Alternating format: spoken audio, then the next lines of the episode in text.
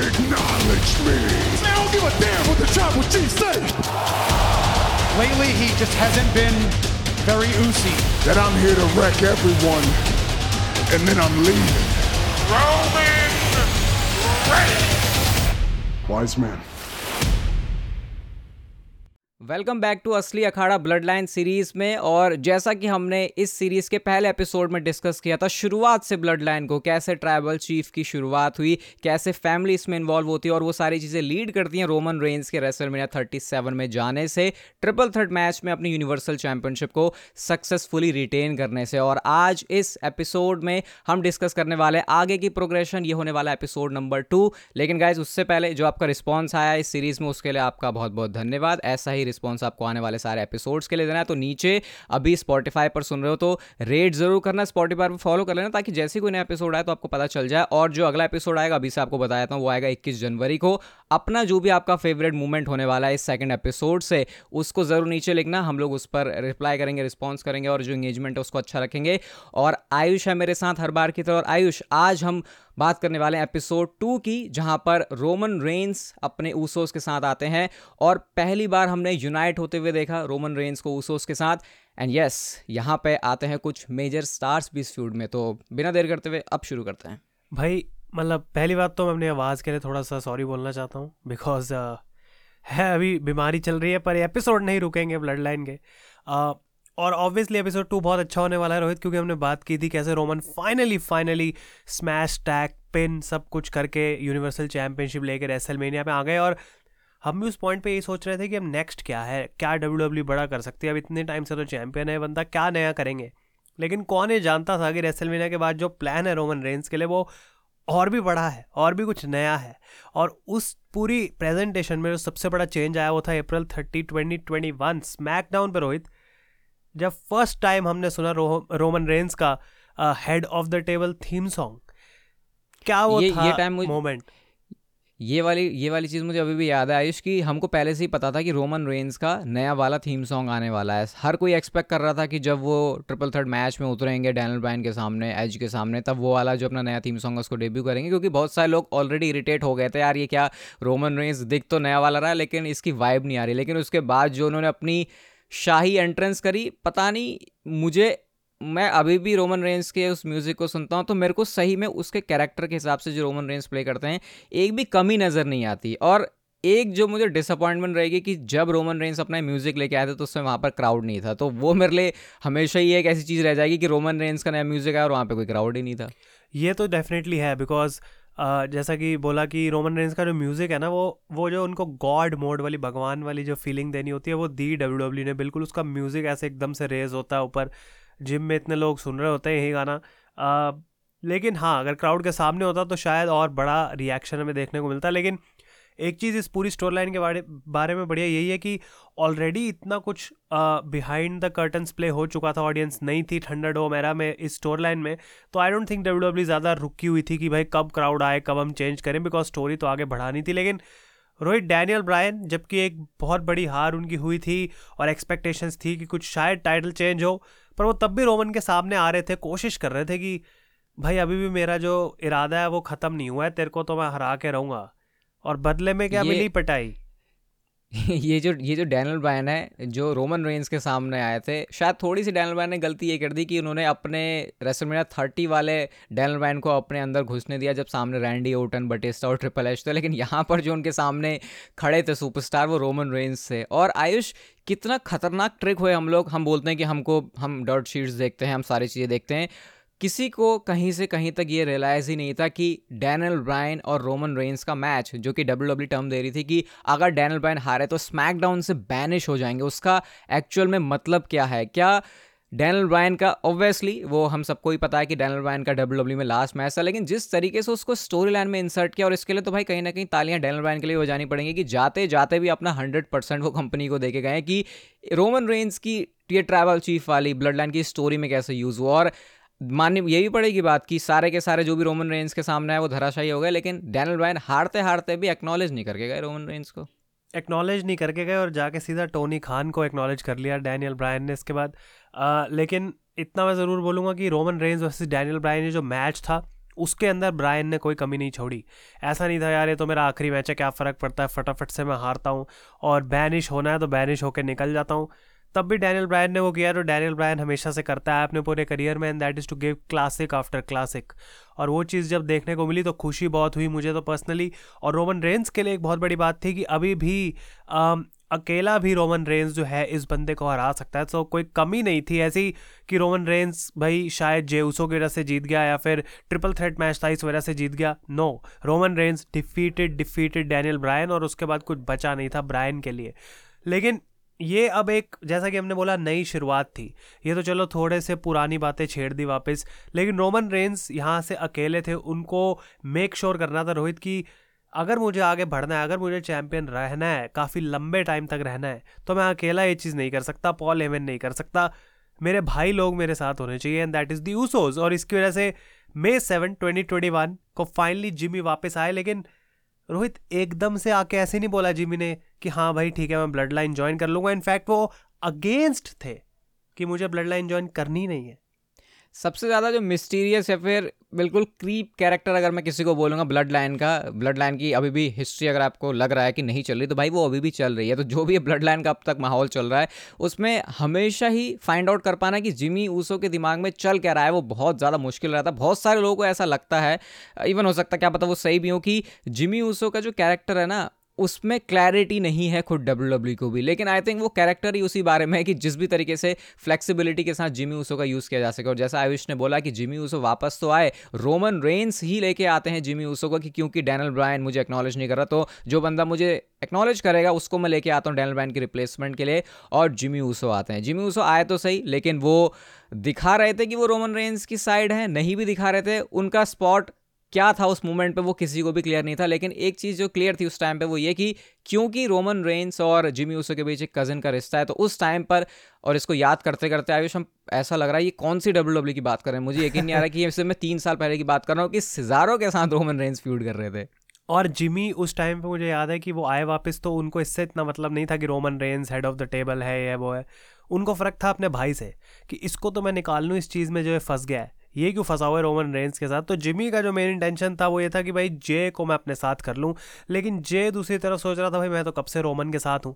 तो बेसिकली यहाँ पे सिजारो के साथ फ्यूड चल रही है। जे तो मदद कर रहे हैं रोमन की because he is the right hand man और उनका वो काम है काफ़ी टाइम से। Is the main event Jey Uso पर जिमी से ये चीज़ नहीं देखी जा रही थी और जिमी का क्या कहना था कि भाई मुझे ये नहीं चाहिए कि मेरा भाई भी बर्बाद हो जाए। रोमन तुम इसको बर्बाद मत करो। लेकिन रोमन जे को फोर्स कर रहे थे दूसरी तरफ़ से कि भाई जिमी भी इसी पेज पे क्यों नहीं आ रहा जिस पेज पे तू है उसको ये बात समझ क्यों नहीं आ रही? लेकिन रीज़न ये था कि रोमन रेंज नहीं चाहते थे जो मैंने इतना बिल्ड किया है रोहित जे को मेन इवेंट में डाल दिया है उसको अगर मैं ढील दे दूँगा या तो दोबारा नीचे चला जाएगा जो इतना टाइम मैंने इस पर लगाया। तो जिमी को क्यों ना हम प्रमोट करें यहाँ पे? रोमन रेंस बिल्कुल ये नहीं देखना चाह रहे थे भाई कि मैं जे ऊसो जिसको मेन इवेंट स्पॉट पे लेके आया हूँ, और इवन उस टाइम पे ऐसा हुआ भी था, मुझे याद है कि जब जिमी ऊसो आए थे तो जिमी ऊसो की वजह से जे ऊसो का जो स्पॉट है वो मेन इवेंट से हटा था। तो वही चीज़ रोमन रेन समझाने की कोशिश कर रहे थे जे ऊसो को। लेकिन यहाँ पे अगर मैं आपको पूरा, मेरी ये लाइन सुन के आपको पूरा वो दोबारा सारी मेमोरीज याद आ जाएँगी कि जिमी ऊसो सब कुछ बैठ के देख रहे थे, जब वो टीवी पे नहीं आ रहे थे, और वो आए प्रोग्रामिंग में उन्होंने ज्वाइन किया, उन्होंने खुद चीज़ों को देखा कि क्या चल रहा है। और उन्हें फिर उसके अंदर घुटन सी महसूस होने लगे कि चलो, बाहर से तो गलत दिख रहा था, अब अंदर आगे मुझे गलत दिख रहा है। तो उनका जो इंटेंट था, जे ऊसो को अलग करने का रोमन रेंज से वो और ज़्यादा स्ट्रांग हो गया। साथ में फैमिली सेक्रीफाइस हो रही थी, वो सारी चीज़ें हमने देखी। लेकिन एक सबसे बड़ी चीज़ होती है, जिसने रोमन रेंज को डिसअपॉइंट किया था, वो था चार जून 2021 का स्मैकडाउन का एडिशन जब ऊसोस को मैच मिला था मिस्टीरियोस के साथ में। और ये चैंपियनशिप जीतने के लिए था, चैंपियनशिप ऑन द लाइन रखी थी मिस्टीरियोज ने। लेकिन वो शो पर रोमन रेंस ने देखा कि मेरे भाई हार चुके हैं और रोमन रेंस किसी भी उस चीज़ के साथ बिल्कुल भी एसोसिएट नहीं होना चाहते थे जहाँ पर हार जुड़ी हुई हो। और वो क्या केओटिक नाइट थी आयुष? क्योंकि उसी नाइट पर हमने देखा कि शुरुआत में मैच मिला एंड देन रोमन बोलते हैं, अभी भी हमारे पास टाइम है, जल्दी करो जल्दी करो। और मेन इवेंट में जाके फिर से उस उसको मैच मिलता है। ये प्रूफ इन द पुडिंग था. This was the proof Roman Reigns को जो चाहिए था सबसे बड़ा कि भाई, तुम मेरे भाई ज़रूर होगे, लेकिन मेरे बिना तुम कुछ कर नहीं सकते। ठीक है, तुम्हें एक दूसरे के साथ होना है, मेरे को छोड़ना है, जाओ। क्या करा? हार गए। बट रोमन रेंस ने मेक श्योर करा कि उनकी नाक नहीं कटनी चाहिए। वो भी सेम नाइट में दो बार तो उनको मौका ज़रूर दिलवाया दोबारा। लेकिन ऊसोस दोबारा हारने लग रहे थे और रोमन को इससे पहले लगा कि ये दोबारा मैच हार ही जाए। मैं जाके भाई डोमिनिक को अटैक कर देता हूँ। एटलीस्ट इज़्ज़त तो बचेगी। लेकिन मैच के बाद हमें देखने को मिलता है कि जिमी ऊसो की क्लैरिटी यहाँ पे आ गई थी, रोहित की। रोमन इतने बुरे तरीके से डोमिनिक को मार रहे हैं जिमी की वो ह्यूमन साइड जो रोमन की इस पॉइंट तक जा चुकी थी बिकॉज़ रोमन अपने वो एरोगेंट मोड में थे गॉड मोड में थे। जिमी ने जब देखा कि किस तरीके से डोमिनिक डिस्ट्रॉय हो रहा है, वो वहाँ से चले जाते हैं, उनको नहीं वो चीज़ अच्छी लगी। जे को ज़बरदस्ती खड़े होना पड़ा because he is in that position तो बेसिकली क्या बोला यहाँ पे जिमी ने कि Roman I can not be your bitch just like Jey is मैं वो चीज़ नहीं कर सकता तेरे लिए जो सेम चीज़ जे ऊसो कर रहा है। तो यहाँ पे थोड़ी जेलेसी भी थी कि अगर ऊसोस टाइटल जीत गए, सारा गोल्ड ऊसोस के पास चला गया तो क्या रोमन रेंज को उस बात की जेलेसी तो नहीं थी यहाँ पे रोहित? क्या रीज़न था कि जिमी को इतना मुश्किल हुआ भाई मनाने में कि भाई क्यों नहीं ज्वाइन कर सकता तू हमें? क्लियरली अगर आप हो सकता है इस एपिसोड को देखने के बाद वो मैच जाके देखोगे जहाँ पर डी क्यू किया था रोमन ने तो कुछ क्लैरिटी से कह नहीं सकते क्योंकि उसो हो सकता था वो मैच जीत भी जाते लेकिन रोमन रेंज के परस्पेक्टिव से भी वो मैच में घुसना अपनी फैमिली की इज़्ज़त बचाना कि दोबारा से सेम नाइट पर ना हार जाए वो भी बहुत ज़्यादा ज़रूरी था। और बाद में जिमी उसने क्लियर बोला कि रोमन रेंज जेलस है वो भले ही कह रहा है मैं, मैं हम फैमिली हैं हम साथ में चलेंगे लेकिन वो चाहते हैं कि वो सिर्फ़ अपनी फैमिली को रिप्रेजेंट कर सके वो बिल्कुल भी हमको आगे बढ़ने नहीं देना चाहते। और यही जब वो जाके बातें कर रहे होते अपने भाई से तो एक क्लियर आंसर था जे के पास, जो कि बहुत फेयर है आयुष की। जब जिमी ऊसो नहीं थे तो जे के पास कुछ करने के लिए था नहीं, वो स्टक थे। और क्योंकि वो स्टक थे ट्राइबल चीफ वो मान चुके थे रोमन रेंज को तो इतना इजी हो नहीं रहा था वो जे ऊसो के लिए वहाँ से निकलना। और बड़ी बड़ी बातें ऑलरेडी रोमन रेंज बोल चुके थे जे ऊसो को, और कहीं ना कहीं वो प्रूव भी हुई थी। तो ये तो नहीं बोलेंगे कि जे ऊसो के लिए बहुत आसान था, लेकिन एक तरफ़ है भाई, एक तरफ़ है कजिन और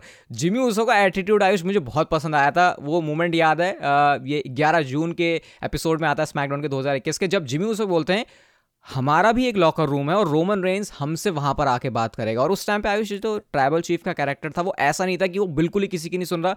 उस समय रोमन रेंज एडजस्टमेंट करते थे।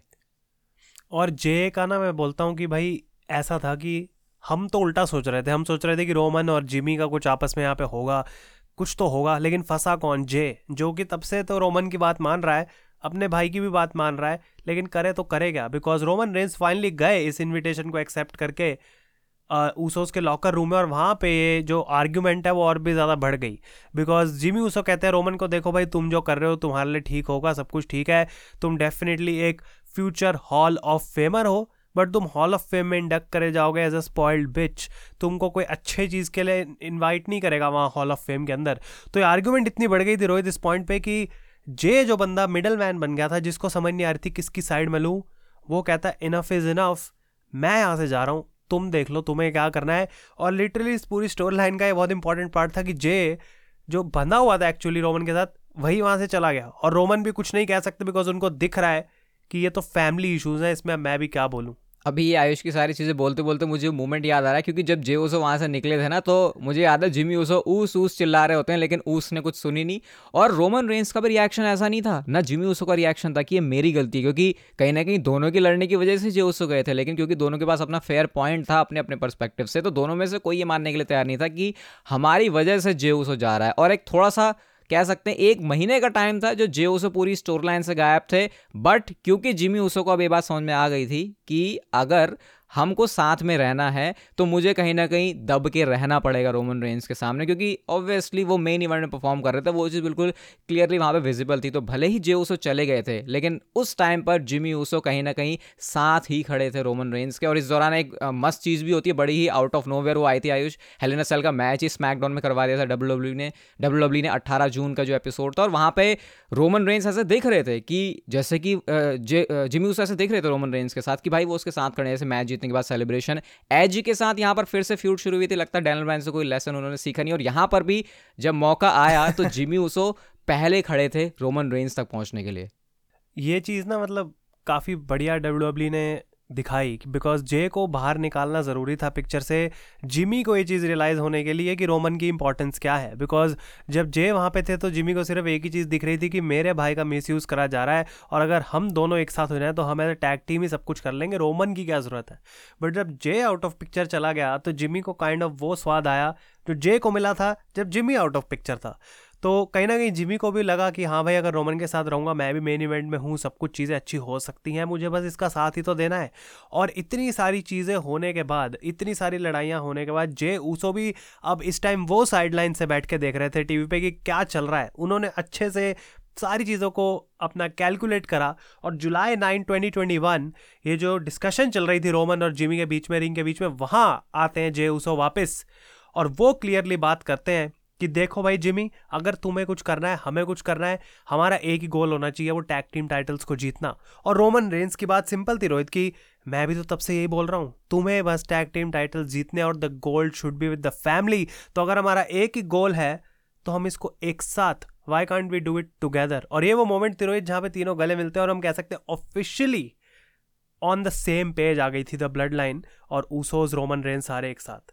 अब ये भी नहीं कह सकते आयुष कि ये यूनियन है या फिर ये रीयूनियन है? क्योंकि यूनियन तो बहुत पहले से था, लेकिन ये अलग हो गए थे तो इसे रीयूनियन कह सकते हैं। लेकिन ब्लड लाइन की स्टोरी में पहली बार ऐसा था कि बिना किसी बैड मूड के साथ कोई भी एक बंदा अब साथ में है और ये साथ में खड़े हैं। और ये इसका प्रूफ भी हमको मिला क्योंकि जो 16 जुलाई का एपिसोड था, उसके बाद ही स्मैकडाउन का वहाँ पर पहली बार ऐसा होता है कि रोमन रेंस दी यानी कि जिमी एंड जे पहली बार एक एक मैच में कम्पीट कर रहे थे और वो अगेंस्ट था एज एंड मिस्टीरियोस के, क्योंकि मनी इन द बैंक में जो अगला शो होने वाला था, वहाँ पर मिस्टीरियोस को मैच मिस्टीरियोस को अपनी चैंपियनशिप डिफेंड करनी थी अगेंस्ट यूसोस और एज और रोमन रेंस का मैच था, क्योंकि उनकी फ्यूड चल रही थी। और इस मैच में एज ने एक ऐसी चीज़ करी जो भले ही हम कह सकते एक एक, मैं चाहूँगा आयुष इसको एक्सप्लेन करें, क्योंकि एज ने भले यहाँ से कोई जीता नहीं, लेकिन एक चीज़ करी थी और वो था रोमन रेंज को टैप आउट करवाना। और बहुत बड़ी बात है, जुलाई 16 2021 हमें याद रखनी चाहिए डेट बिकॉज़ अभी रोहित ने कुछ टाइम पहले मेंशन किया था कि जब रोमन रेंस का म्यूज़िक लॉन्च हुआ था, जब नया हेड ऑफ़ द टेबल तब क्राउड होता तो कितना मज़ा आता, पर वो हम अप्रैल की बात कर रहे थे। किसको पता था कि जुलाई तक हमें वेट करना पड़ेगा क्राउड को देखने के लिए because this was the first SmackDown जहाँ पे क्राउड आया था। और अब कितनी स्टोरी ऑलरेडी बिल्ड हो चुकी थी तो डब्ल्यू डब्ल्यू का डिसीज़न वो तो ठीक था, लेकिन इस स्मैकडाउन में देखने को मिलता है कि ओपनिंग में ही ये मैच हुआ, जहाँ पे मैच में तो ब्लड लाइन जीत जाती है, लेकिन मैच के बाद एज अटैक करते हैं, पूरी ब्लड लाइन को और रोमन रेंस को अपने सबमिशन में डाल देते हैं, और जबकि एज का मैच होने वाला था, उसी अगले पेपर व्यू में एकदम एज के साथ फॉर द यूनिवर्सल चैंपियनशिप यहाँ रोमन रेंस टैप आउट कर देते हैं आफ्टर द मैच और जबकि हमने रोहित वो मैच में नहीं देखा ऑब्वियसली नहीं तो रोमन टाइटल ही हार जाते। लेकिन कितना ही ऐसा हुआ है कि रोमन रेंज ने भाई ऑन स्क्रीन टैप आउट कर दिया और वो लग रहे हैं कि भाई हाँ बस मेरा हो गया। तो ये जो बिल्ड बनाई थी शो से पहले मनी इन द बैंक से पहले एज और रोमन की ये अनबिलीवेबल थी। और काइंड ऑफ़ इसके बाद आइडिया सॉरी काइंड ऑफ़ इसके बाद आइडिया ये लग गया था मैं बस कंप्लीट कर रहा हूँ कि जो गोल्ड है रोहित वो ब्लड लाइन के हाथों में ही रहेगा। भाई, दोनों को ब्लड लाइन की स्टोरी लाइन बताने की लग रहा है, बहुत एक्साइटमेंट है, लेकिन मैं ये मैं ये चीज़ पॉइंट आउट करना चाह रहा हूँ कि रोमन रेंज की जो स्टोरी आयुष, उसमें ऐसे बहुत सारे मूवमेंट है जहाँ पर ऐसा नहीं है कि रोमन रेंज ने सिर्फ़ अपने लिए ट्रैवल चीफ के लिए, मेरे पास गोल्ड है, मेरे पास ये, उसके लिए किया है। अगर आप एक्चुअल में उस चीज़ को देखोगे तो कभी कोई बंदा जो इतने टाइम से चैंपियनशिप रख रहा है, वो कैसे मानेगा कि मैं टैप आउट करूँगा? लेकिन वो चीज़ रोमन रेंस ने करी, इसके लिए हमको उन्हें अप्रिशिएट करना चाहिए और ये कुछ ऐसी डिटेल होती है जो कि लोग अवॉइड कर देते हैं, सिर्फ़ बोलते हैं, यार, ये बंदा तो छुट्टी पर ही रहता है, जो कि सही बात भी है, छुट्टी पर रहता है, लेकिन बहुत सारे ऐसे पॉइंट्स रहते हैं। बट देन ये जो सारी चीज़ हुई थी, वो मनी इन द बैंक में जो मैच होने वाला था रोमन रेंस और एज का, उसको हाइप करने के लिए थी और मनी इन द बैंक से दो मेजर चीज़ें आती हैं इस ब्लड लाइन की स्टोर लाइन के लिए। पहला मिस्टीरियोस हार चुके थे ऊसोस जीत चुके थे और उनके पास अब गोल्ड आ चुका था। वो चीज़ जो कि रोमन रेंस को चाहिए थी और seven time W W tag team champions वो बन गए थे। एंड देन शो में एज और रोमन रेंस का मैच था और वहाँ पर रोमन रेंस एज से मैच जीत गए थे। बट यहाँ पर एक बहुत बड़ा ट्विस्ट आता है और वो ट्विस्ट था and it was Seth freaking Rollins भाई मुझे इतना मन कर रहा था ना सेथ फ्रीकिंग रॉलिंस बोलने का पता नहीं क्यों। मैंने कहा इससे पहले रोहित नाम भी ले खराब कर देता हूँ सब कुछ यहाँ पे लेकिन ऊसो सेवन टाइम चैंपियन ज़रूर बने बट ये अनएक्सपेक्टेड था बाय द वे क्योंकि Seth Rollins money in the bank briefcase था नहीं, कुछ था नहीं, चल नहीं रहा एज पे गुस्सा निकालना था, कहीं तो गुस्सा निकालना था, आके सुपर किक मारी, और रोमन रेंस की हेल्प कर दी, जो कि बहुत कॉन्ट्रोवर्शियल था कि क्या सेथ वर्सेज रोमन ये वो, लेकिन Roman Reigns at the end उन्होंने अपने टाइटल को जो है, वो रिटेन कर लिया था, और एज की कहानी भी थोड़ी देर बाद उनको समझ आई, और रोहित, एक फनी चीज़ अब मेरे दिमाग में आ रही है कि रोमन रेंज ने ब्रायन को हराया, वो ए में चले गए। और उसके बाद रोमन रेंज ने एज को जिस तरीके से हराया वो भी ए में चले गए सिजारो। तो तो काफ़ी सारे लोग रोमन रेंज से हार के लगता है उनकी डेस्टिनेशन आगे कॉन्ट्रैक्ट की जो है वो चेंज हो जाती है। आ, लेकिन लेकिन लेकिन लेकिन the name is not Seth Rollins Rohit जिसकी हम यहाँ पे मेजर बात करेंगे because money in the bank के बाद गॉड मोड वॉज़ बैक कि कौन ही बचा है भाई? ओके कौन okay, आएगा मेरे इस इस मोमेंट को मैं बताना चाहूँगा मैच खत्म हो गया है। जॉन रोमन रेंस खड़े हुए हैं और उनके हाथ में माइक है और वो बोलते हैं now the whole world can acknowledge me और जैसे उन्होंने अग्रेशन के साथ ये बोला, थोड़ा सा स्पॉइल कर दिया मैंने, लेकिन तब थीम सॉन्ग प्ले होता है सिक्सटीन टाइम वर्ल्ड चैंपियन का और जॉन सीना निकल के आते हैं। वर्ल्ड शॉक में था। मुझे याद है कहीं ना कहीं हमको लग तो रहा था कि जॉन सीना आ सकते हैं, लेकिन जॉन सीना नेम ही ऐसा है जो इतने टाइम से टेलीविज़न से ऑफ़ था।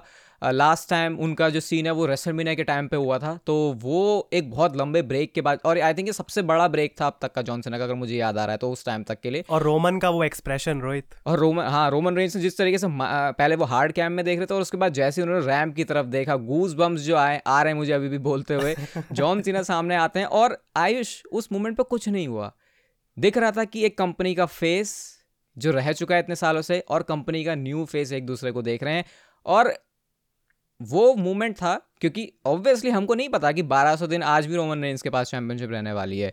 वो वो मूवमेंट था जब हमको क्लिक हुआ कि भाई, बस, इसी बंदे का इंतज़ार हो रहा था और अब ये बंदा आ चुका है और भाई, जाने वाली है अब रोमन रेंज की चैंपियनशिप ये चीज़ ना डब्ल्यू ने बहुत केयरफुली अभी तक, आज तक की डेट में रोमन रेंज की स्टोर लाइन में अच्छे से बना के रखी हुई है कि चलो, एक दो एक्सेप्शन ज़रूर होंगे, लेकिन विंस की एरा में देखने को मिलता था सिर्फ़ एक स्टोरी में नहीं, हर स्टोरी में कि टाइटल मैचेस के पीछे कोई लॉजिक नहीं होता था। किसी का भी टाइटल मैच किसी के साथ भी हो रहा है, कभी भी कोई लॉजिक नहीं है। लेकिन अब रोमन की स्टोरी में ऐसा है कि अगर एकदम से कोई मुँह पे आगे रोमन के बोलता है ना कि तेरे को मैं चैलेंज करूँगा, हमेशा रोमन रेंज का एटलीस्ट स्टोरी लाइन में आंसर इज़ नो क्यों भाई? क्यों? तूने ऐसा क्या किया है? तो जॉन सीना के सामने भी रोमन रेंज का यही सीन था कि भाई तुम हो गए जॉन सीना तुम हो गए सिक्सटीन टाइम वर्ल्ड चैंपियन पर मुझे क्या? तुमने क्या किया? तुम तो छुट्टी से वापस आ रहे हो तुम्हें क्यों यूनिवर्सल चैंपियनशिप का शॉट मिलना चाहिए? और इस समय डब्ल्यू ने रोहित ऑब्वियस नहीं बनाया। इस चीज़ को कि हाँ पता ही है भाई, जॉन सीना का मैच होगा समर स्लैम में रोमन के साथ। उन्होंने बीच में फिन बैलर को घुसा दिया। उन्होंने बीच में बैरन कॉर्बिन को भी घुसा दिया। और एक क्या ये केओस थी जुलाई थर्टी की स्मैकडाउन पे कि फाइनली वो रोड लीड करी towards Roman and John Cena. वो बहुत ही फनी चीज़ थी मैं हाईली रिकमेंड करूँगा भाई। इसको तो आप जाके ज़रूर देखना क्योंकि हम बातों से इसका जितना ही बता दें, आप उसको शायद रिलीव ना कर पाओ, लेकिन कॉन्ट्रैक्ट साइनिंग हो रही है। फिन बैलर और रोमन रेंज के बीच में, क्योंकि रोमन रेंज पहले बोल चुके जॉन से ना तुझे मौका नहीं मिलने वाला, और उन्होंने फिन बैलर के लिए अग्री कर लिया, क्योंकि वो भी देख रहे थे, फिन बैलर लगातार शोज़ पर आ रहे हैं कंपीट कर रहे हैं तो ये भी एक लॉजिकल वे में रोमन रेंज ने सोचा। कॉन्ट्रैक्ट साइनिंग हो रही है बैरन कॉर्बन के साथ एक बहुत छोटी सी फ्यूड में कहीं इन्वॉल्व थे फिन बैलर तो फिन बैलर ने आकर बैरन कॉर्बन ने आकर फिन बैलर को अटैक कर दिया। अब बैरन कॉर्बन को मौका दिख रहा है कि यार मैं भी तो मैच ले सकता हूँ रोमन रेंज से मेरे को कॉन्ट्रैक्ट पे तो साइन करना है। लेकिन जॉन सिन्हा कहते हैं लेकिन जॉन सिन्हा कहते हैं कि रुको भाई मैं तुम सबका जो है पिताजी हूँ। वो आते हैं। क्या वो फनी मोमेंट था कि कॉन्ट्रैक्ट साइन हो रहा है? वो दिखा रहे हैं कि अरे मैंने कॉन्ट्रैक्ट साइन कर लिया। मतलब खुद जॉन सिन्हा बोल रहे हैं कि तुम मुझे मैच दोगे नहीं तो मैं मैच ले लूँगा क्योंकि मैं इस बिज़नेस में तब से डील कर रहा हूँ जब शायद तुम इस बिज़नेस के अंदर आए भी नहीं थे। उन्होंने बड़े फनी वे में कॉन्ट्रैक्ट साइन किया और कॉमेंट्री से क्या बोला जाता है? क्या ये लीगल है? तो आज भी हमारा सवाल है कि क्या ये लीगल भी था? क्या रोहित, जॉन सीना ने कॉन्ट्रैक्ट इसलिए साइन किया था क्योंकि अगर बैरन कॉर्बिन के साथ मैच होता तो वो रोमन को हरा देते? ये भी एक अच्छा पॉइंट है क्योंकि इससे पहले लास्ट टाइम पिन जो बैरन कॉर्बन है, उन्होंने ही रोमन रेंज को पिन किया था। बट नहीं ऑब्वियसली स्पॉटलाइट पे जॉन सिन्हा को आना था, वो मैच बनना ही था, इसीलिए जॉन सिन्हा वापस आए थे। और जॉन सिन्हा के वापस आने से एक, वो भी चीज़ हमारे दिमाग में आ गई थी कि अब इनका जो प्रोमो सेगमेंट होगा, क्योंकि नो मर्सी के टाइम में जो 2017 में हुआ था, आयुष, हमको याद है, कैसे रोमन रेंस डिस्ट्रॉय हुए थे बिल्कुल जॉन सीना के हाथों, वो बोले थे, ठीक है ठीक है बच्चे, अपने वर्ड्स याद कर ले अगर तू भूल रहा है तो। ऐसी बातें बोल बोल के उन्होंने जो प्रोमो में डिस्ट्रॉय किया था, अब ये रोमन रेंस डिफरेंट था और कहीं ना कहीं जो स्मैकडाउन में इनका हीटेड प्रोमो था, जिसमें निकी बेला के रेफरेंसेस से लेके जो चीज़ें बोली गई थी, क्या वो यहाँ पे बोलनी सही रहेंगी या नहीं, वो चलो बात की बात है, लेकिन ये भी बात हुई थी कि उन्होंने बोला था, यार, देख जॉन सीना तो अच्छा बंदा है, तू बहुत कुछ कर सकता है, तू डब्ल्यू डब्ल्यू चैंपियनशिप ज़रूर जीत सकता है लेकिन यूनिवर्सल चैंपियनशिप तो नहीं जीत सकता। बट जॉन सीना दूसरी तरफ़ से एक ही चीज़ बोल रहे थे उनको कोई एक्सप्लेनेशन की ज़रूरत नहीं थी भाई ठीक है मिशनरी पोजीशन जो भी है बोला रोमन रेंज ने जॉन सीना की बेइज्जती करने के लिए। सेंसर कर नहीं सकते हमारे पास इतनी टेक्नोलॉजी नहीं है तो बोल दिया। लेकिन आई थिंक कि जॉन सीना के वर्ड्स क्लियर थे और तीन वर्ड्स थे वन टू थ्री या तीन नंबर्स वन टू थ्री कुछ नहीं करना, मुझे फ़र्क ही नहीं पड़ता क्या बोल रहा है रोमन तू, लेकिन एक तेरी गलती and it's one two three पूरे इस वन टू थ्री के अराउंड जो है मैच को बिल्ड कर दिया और रोमन रेंस सुन रहे हैं, बस सामने से देख रहे हैं कि ये क्या वन टू थ्री लगा रखा है। और रोमन कहते हैं, भाई, तू अपना वन टू थ्री बंद कर। मैं इस मैच के जो स्टेक्स हैं, उसी को हाई कर देता हूँ। या तो कल समर स्लैम में मैच जीतूँगा और यूनिवर्सल चैंपियन रहूँगा, या मैं डब्ल्यू डब्ल्यू छोड़ के चले जाऊँगा। और भले ही उस टाइम पे डब्ल्यू डब्ल्यू ने स्पॉयल कर दिया था मैच का रिज़ल्ट कि रोमन ही जीतने वाले हैं, लेकिन इंटरेस्टिंग ज़रूर था क्योंकि सेगमेंट के एंड में सीना ने रोल अप करके थ्री काउंट कर दी, रोमन को डरा दिया पूरे तरीके से कि मैं कर सकता हूँ, और वो समर स्लैम का मैच भी काफ़ी इंटरेस्टिंग था, जबकि रोहित हम जानते थे कि किस डायरेक्शन में लीड करेगा बिकॉज़ रोमन को सीना हराएँ और उसके बाद सीना अगर ये जीतते तो बन जाते the most time champion seventeen time record वो तोड़ देते, सारा कुछ हो जाता।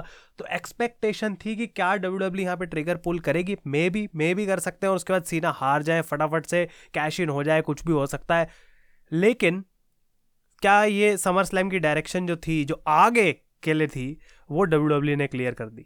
यहाँ पे ये तो पता था मतलब मैं सही में सोच रहा था कि क्या पता जॉन सीना जीत भी सकते हैं, क्योंकि उस टाइम तक चीज़ें बहुत ज़्यादा ऐसे जैसे प्रिडिक्टेबल अभी हैं, वो नहीं थी। और लेकिन जब डब्ल्यू डब्ल्यू ने बोला कि रोमन रेंज डब्ल्यू डब्ल्यू छोड़ देंगे भाई, अगर वो मैच हारे तो उसके बाद मुझे समझ में आ गया था, एक typical John Cena Roman Reigns का जो मैच होना हो, चाहिए था, वो था वहाँ पे कैसे वो one two three one two three वाले सेगमेंट के जो रेफरेंसेज है, वो इस मैच में आते हैं, लेकिन at the end Roman Reigns इस मैच में जॉन सेना को हरा देते हैं और सक्सेसफुली अपनी चैंपियनशिप को रिटेन कर लेते हैं। बट ये समर स्लैम की हाईलाइट नहीं थी। समर स्लैम की हाईलाइट था पॉल हेमन, जो कि स्पेशल काउंसिल हैं, वो पास में रह चुके हैं किसी के एडवोकेट किसी के मैनेजर और द बीस्ट इनकारनेट यहाँ पर डबल साइज़ होके आते हैं। पैट मैकेफी की कमेंट्री से अभी भी वो वर्ड्स किसी को नहीं भूलेंगे, जब ब्रॉक लेसनर निकल के आते हैं बाहर और वो क्या मूवमेंट था? क्योंकि जितने टाइम से पॉल हेमन, रोमन रेंज के साथ थे, सबके दिमाग में था कि जब ब्रॉक लेसनर आएगा तब क्या होगा, जब ब्रॉक लेसनर आएगा तब क्या होगा, वो कैसे रिएक्ट करेगा। ब्रॉक लेसनर आया नए लुक के साथ साइज़ और हो गया था।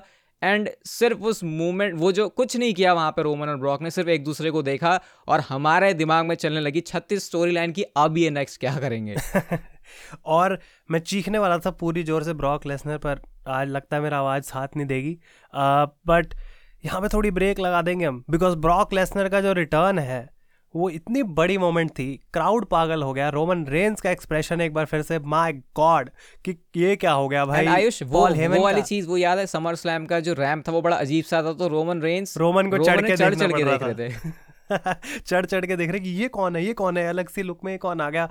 और ब्रॉक लेसनर ने भी यहाँ पे कुछ किया नहीं था। सेम सेम सीना की तरह रिटर्न हुआ था और back to back W W दो बड़े यहाँ पे जो है, वो लोग लेके आ गई थी रोमन से लड़ने के लिए और वो दिखा रहे थे कि रोमन एक को हरा रहा है, भाई दूसरा आ रहा है।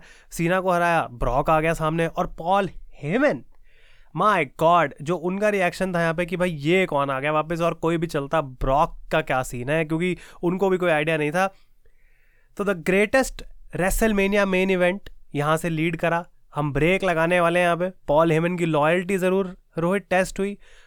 लेकिन एपिसोड थ्री तक रुक जाते हैं भाई, इससे पहले हम आगे बढ़ें। अभी से टीजर्स ऑलरेडी दे दिए आयुष ने। WrestleMania greatest WrestleMania main event of all time Paul Heyman की लॉयल्टी टेस्ट होने वाली थी। सारा गोल्ड के ब्लड लाइन के ऊपर आने वाला था और ऑनररी ऊस अभी तक इंट्रोड्यूस नहीं हुआ था ब्लड लाइन में लेकिन ये सारी चीज़ें होंगी एपिसोड नंबर थ्री में। जैसे मैंने आपको ऑलरेडी बताया इक्कीस जनवरी को अगला एपिसोड आने, आने वाला तो उसके लिए भी स्टे ट्यून्ड फॉलो ज़रूर कर लो स्पॉटीफाई पर और यार रेट कर दो ताकि स्पॉटीफाई भी हमको देखे। ऑलरेडी हम टॉप फिफ्टी पॉडकास्ट हैं इंडिया के और एक्साइटमेंट ऐसी रहनी चाहिए। पहला एपिसोड नहीं देखा तो जाके देखना। वैसे तो देख ही लिया होगा भाई तभी आप यहाँ तक आए हो हम आपसे मिलेंगे ब्लड लाइन सीरीज़ के एपिसोड नंबर थ्री में। तब तक के लिए goodbye and take care